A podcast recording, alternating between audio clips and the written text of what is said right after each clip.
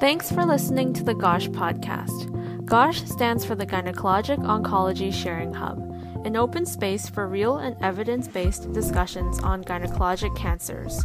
We'll share the stories of gynae cancer patients and survivors and hear from researchers and clinicians who are working behind the scenes to improve the lives of people with gynecologic cancers. Our podcast is produced and recorded on the traditional unceded territories of the Musqueam, Squamish, and Tsleil-Waututh nations. It is produced by the Gynecologic Cancer Initiative, a province wide initiative in British Columbia with the mission to accelerate transformative research and translational practice on the prevention, detection, treatment, and survivorship of gynecologic cancers. Hi, I'm Nicole Kay. And I'm Stephanie Lamb. And you're listening to the Gosh podcast. The GOSH podcast presents a three part series to celebrate the Conquering Cancer campaign. Conquering Cancer is a global social impact communications initiative designed to celebrate the efforts made to eliminate cervical cancer around the world. While cancers are a leading cause of death worldwide, a global movement is building to put cervical cancer in the history books. The aim of the Conquering Cancer campaign is to propel change by supporting the World Health Organization's cervical cancer elimination targets through a three pronged approach of vaccination, screening, and treatment. In this three part series, we interview three important women behind this campaign Dr. Marianne Saville, Executive Director of the Australian Centre for the Prevention of Cervical Cancer, Sue Collins, filmmaker behind Conquering Cancer, and Kirsty Brown, a cervical cancer survivor and patient advocate. Through the Conquering Cancer campaign, these three women are seeking to raise awareness about the prevention and elimination of cervical cancer and how, by implementing vaccination, screening, and treatment, it is entirely possible and will save the lives of an estimated 62 million people around the world. So, welcome back to the Gosh podcast. Today we have a very exciting guest um, who have joined us today. We have Dr. Marianne Saville, who is a New Zealand medical graduate who trained in um, anatomical pathology at Northwestern University in Chicago. She went on to complete a fellowship in cytopathology at East Carolina University and a research fellowship at Georgetown University, focusing on HPV. She has held the position of executive director of the Australian Centre for the Prevention of Cervical cervical cancer since the year 2000. Marianne is interested in how culturally safe screening can meet the needs of disadvantaged groups who have poorer cancer outcomes in Australia and New Zealand. She has also focused on research and implementation projects demonstrating that it is possible to deliver high quality, acceptable cervical screening in a range of resource poor settings. So, thank you so much for joining us on the podcast today. Um, and to start us off, um, would you be able to tell us a little bit about your work as the executive director of the Australian Centre for the Prevention of Cervical Cancer. Sure, and thanks for having me. So, um, I am a cytopathologist by background, which means I specialised in the laboratory interpretation of conventional pap smears. Um, and uh, that's what our organization did for many, many years. We did about 300,000 pap smears a year. We had 50 laboratory scientists, we had a team of pathologists, um, and we read pap smears, which we uh, we did in Australia every two years. And so, um, about five or ten years into the role, it became apparent to me that the HPV vaccine was going to have huge impact on the way we did things. Um, we already knew that this is a cancer that almost always is caused by the human papillomavirus, um, and so we started to think about how we could improve the function of the screening program. So, here in Australia, we've changed our program from a PAP program to a program where the primary screening test is an HPV test, still collected the way the PAP was collected for the moment, um, but only necessary every five years. And so, that five yearly HPV testing is more effective at preventing cancer than two yearly um, PAPs and certainly than three yearly PAPs. Um, so, so we've been involved in ACPCC and laboratory aspects and also in the um, population health aspects of screening. So we give advice to government and we've had a history of running registries and that's, that's how we um, follow up people who've been screened, invite them to rescreen, and how we also um, follow up those whose screening test is positive, but we can't see evidence that they've had um, a follow up uh, colposcopy and biopsy. And that's aimed at um, recognizing that screening is a pathway, it's not an event. And unless we follow up those who have a positive screening test with appropriate assessment and treatment, then we're not going to have the outcome of preventing the cancers. Um, so we've had uh, a lot of involvement in running those registers, um, and we do associated research as well. And the latest thing that we're doing is working with the Australian government um, because the Australian government's decided that as of July 1st, um, anyone eligible for screening uh, can choose to have the sample collected like the old pap smear um, or can collect their own sample um, using um, a swab to collect a sample from the vagina. And we know from the evidence that that's just as effective as a sample collected by the clinician. So we're in a very exciting time where we can hand control of the screening process um, to the person who needs to be screened. And, and we get a lot of reports that um, in our um, pilots that people like that because they have autonomy and control over their body.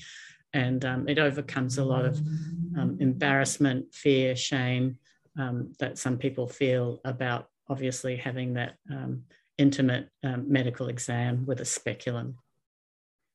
So, can I ask a little bit about that? Uh, like, yeah. so how would that work? Would you go into the doctor and get the swab and you'd take it home or is it something that if you registered for it is it sent to your home or, or what would that process look like it's an excellent question and we're seeing a lot of different approaches around the world um, here in australia we think that one of the strengths of our screening program is it's very strongly embedded in primary care and so um, so uh, we in our pilots, what's happened in Australia is that we have um, uh, we've provided primary care with those swabs, and typically uh, the person's asked to um, collect the swab while still in the clinic.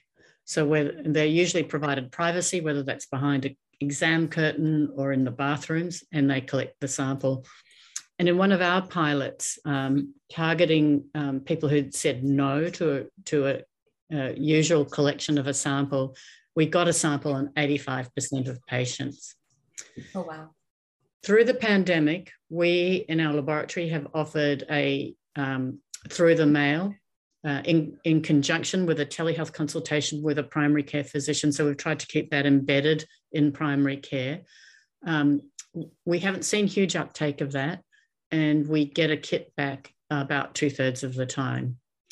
And then internationally, in one of our earlier research projects, we sent the kits out through the mail um, using our registry infrastructure that I talked about earlier, and we have um, still lower participation.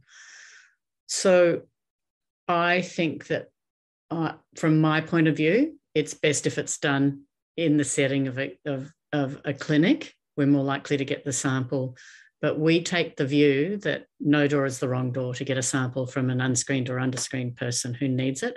And so I think I think probably my view would be the ideal thing is is that that healthcare practitioner setting, but we're going to need other ways to reach people that aren't regularly in primary care, marginalised people, community outreach, whether it's through the mail um, or whatever. So I think we need to be flexible about how we do that. I think we need to work with communities and, and the primary health people who know their communities about what works for them.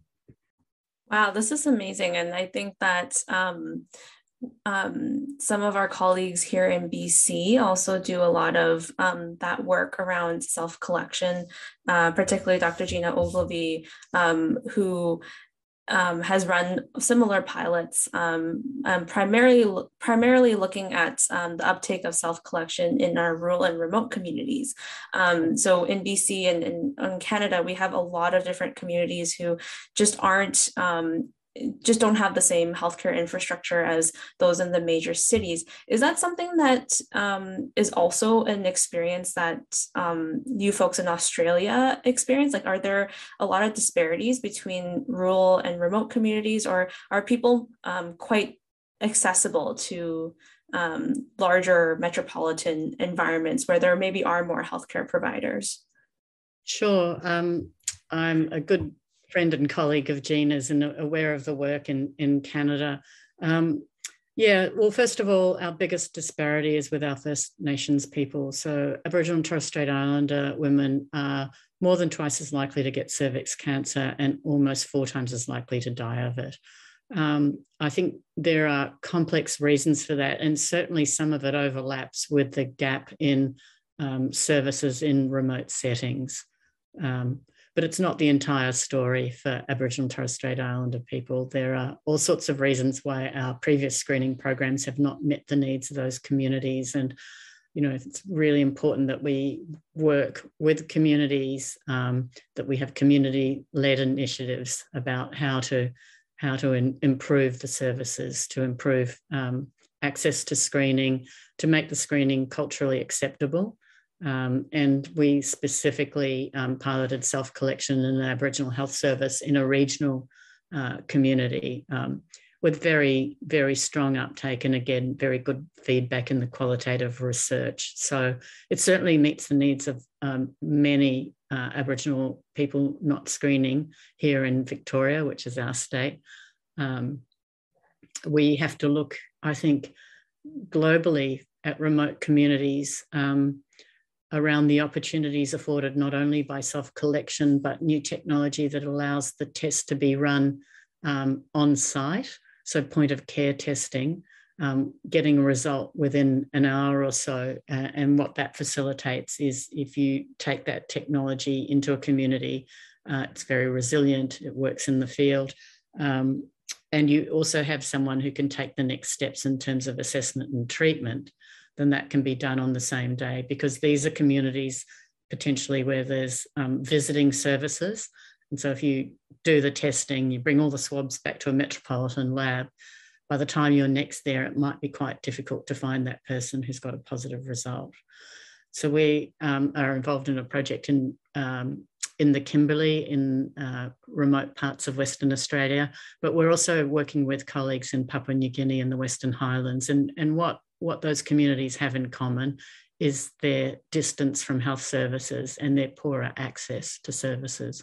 So, again, it's about thinking flexibly about what will work for the, the person that you're trying to screen um, and making sure that you've got a way of joining up the screening from the to the assessment and treatment because otherwise it's just activity it's not cancer outcomes which is what we're all here to deliver elimination of cancer I feel like we could poke and ask so many more questions just on that whole topic. Um, but what we were here to chat with you about is um, this other hat that you wear, which is the executive producer of a documentary called Conquering Cancer. So we'd love for you to tell us a little bit more about that and why that's so important to you.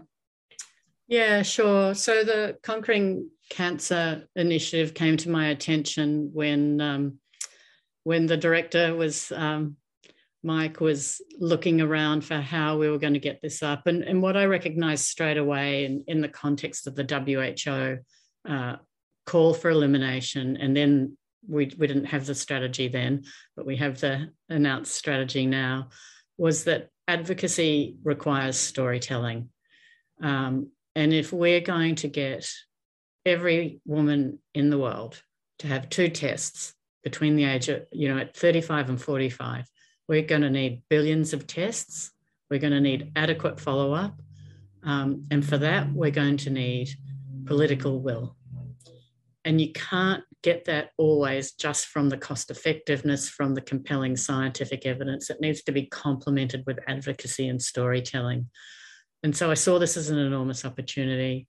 And um, our involvement really has been with um, putting putting the documentary team in touch with with um, with people that that might support it, and we have got strong link, links to people in the technology sector um, across a range of um, manufacturers. So people who whose products support the elimination of cancer and are going to be needed, most particularly those who um, manufacture these HPV tests. We don't have um, and we're very careful not to have an alliance with any particular manufacturer. So, um, what we were able to do was just give give the um, the team a bit of guidance. Um, and, and I think that was probably my main role as an executive producer, apart from my willingness to share, you know, um, to the extent that I did um, in the documentary,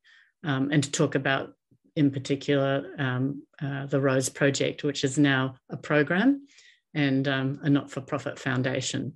So um, it's been some further developments um, in Malaysia, which is great. It's, it's all part of uh, the, at the Australian Centre. We're a not-for-profit um, agency, and and and you know our our charitable purpose, as as they talk about, is is the the control.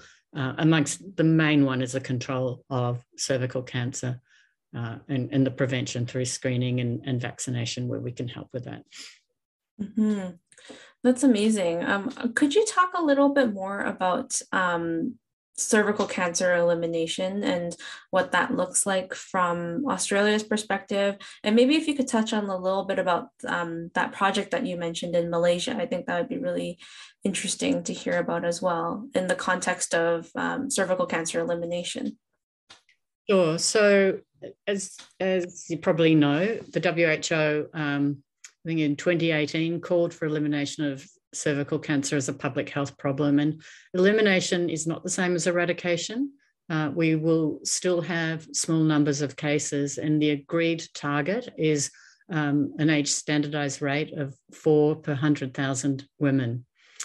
So we expect through the modelling work of Professor Karen Canfell and her team that Australia will get there no later than 2035.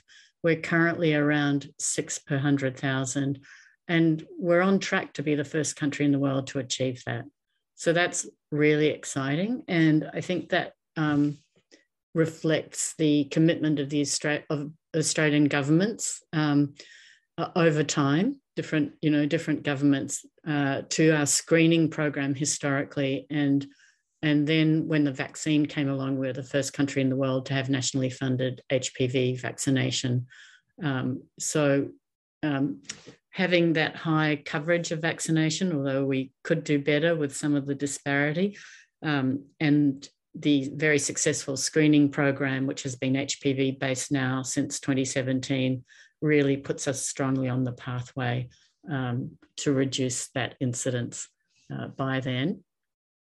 Um, we um, we've been a very um, Australian focused organisation for many decades, but we could see, particularly with the WHO initiative and and and talking to colleagues in other countries, um, that you know we've been in a very privileged position with that that government support to the programs in Australia, and we feel that we have an obligation to work with colleagues um, who are in less well resourced settings, particularly in our region. So we um, at ACPCC do the majority of our work um, in the Asia Pacific region or even the Indo Pacific region with some projects in India.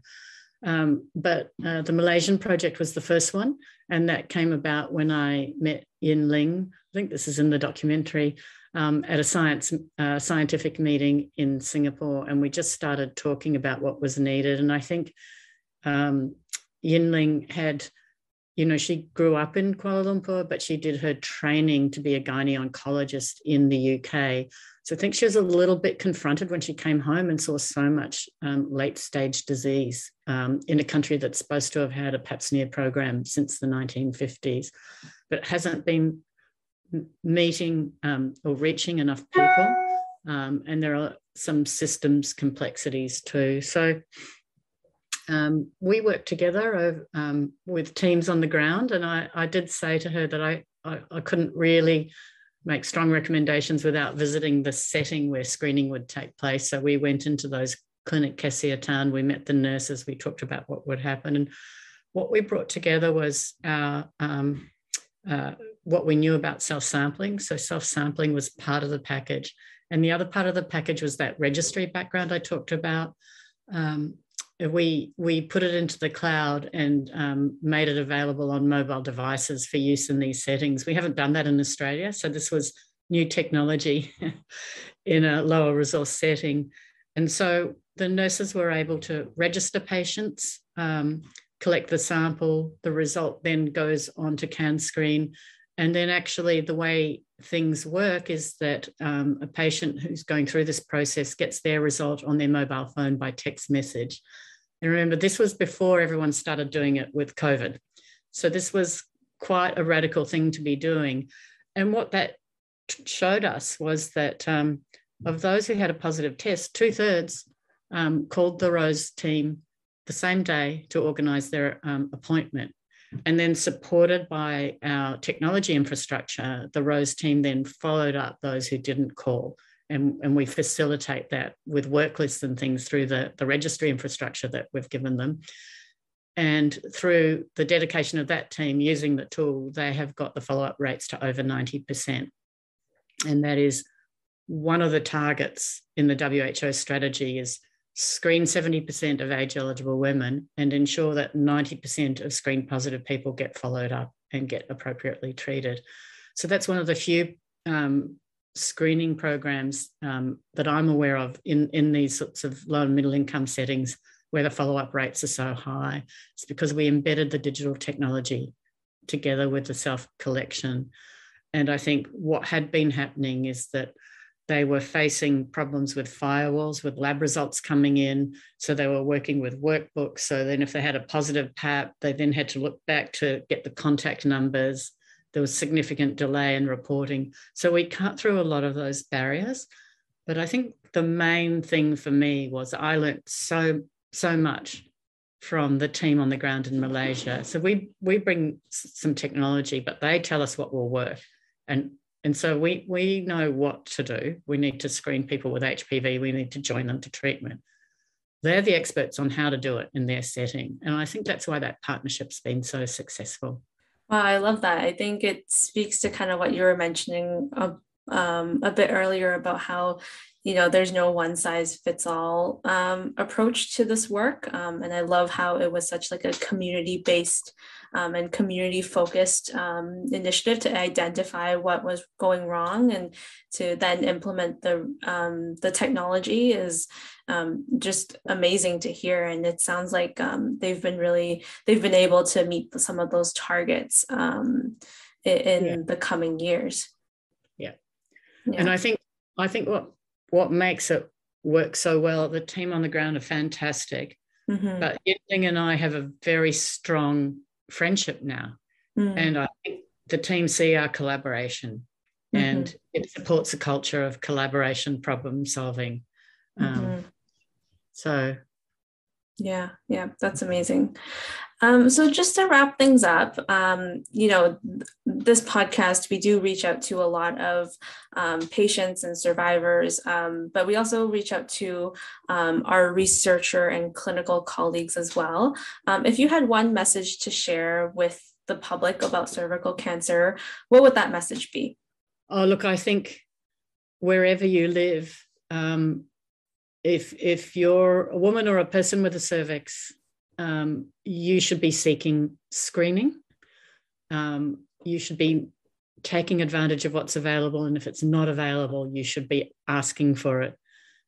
And you should be asking for and seeking vaccination for your children. Yeah that's a really important message that I think cuts through a lot of Kirsty's message as well, and a lot of our other um, folks who work in the cervical cancer space. Um, so, those are some really important key steps for people to take um, as they move along in their um, personal health journeys.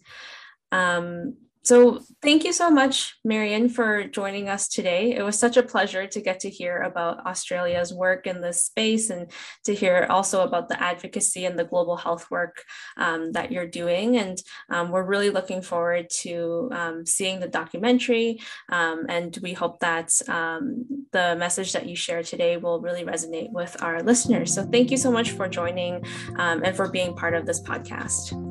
Thanks very much. Thanks for joining us on the GOSH podcast. To learn more about the Gynecologic Cancer Initiative and our podcast, make sure to check out our website at gynecancerinitiative.ca.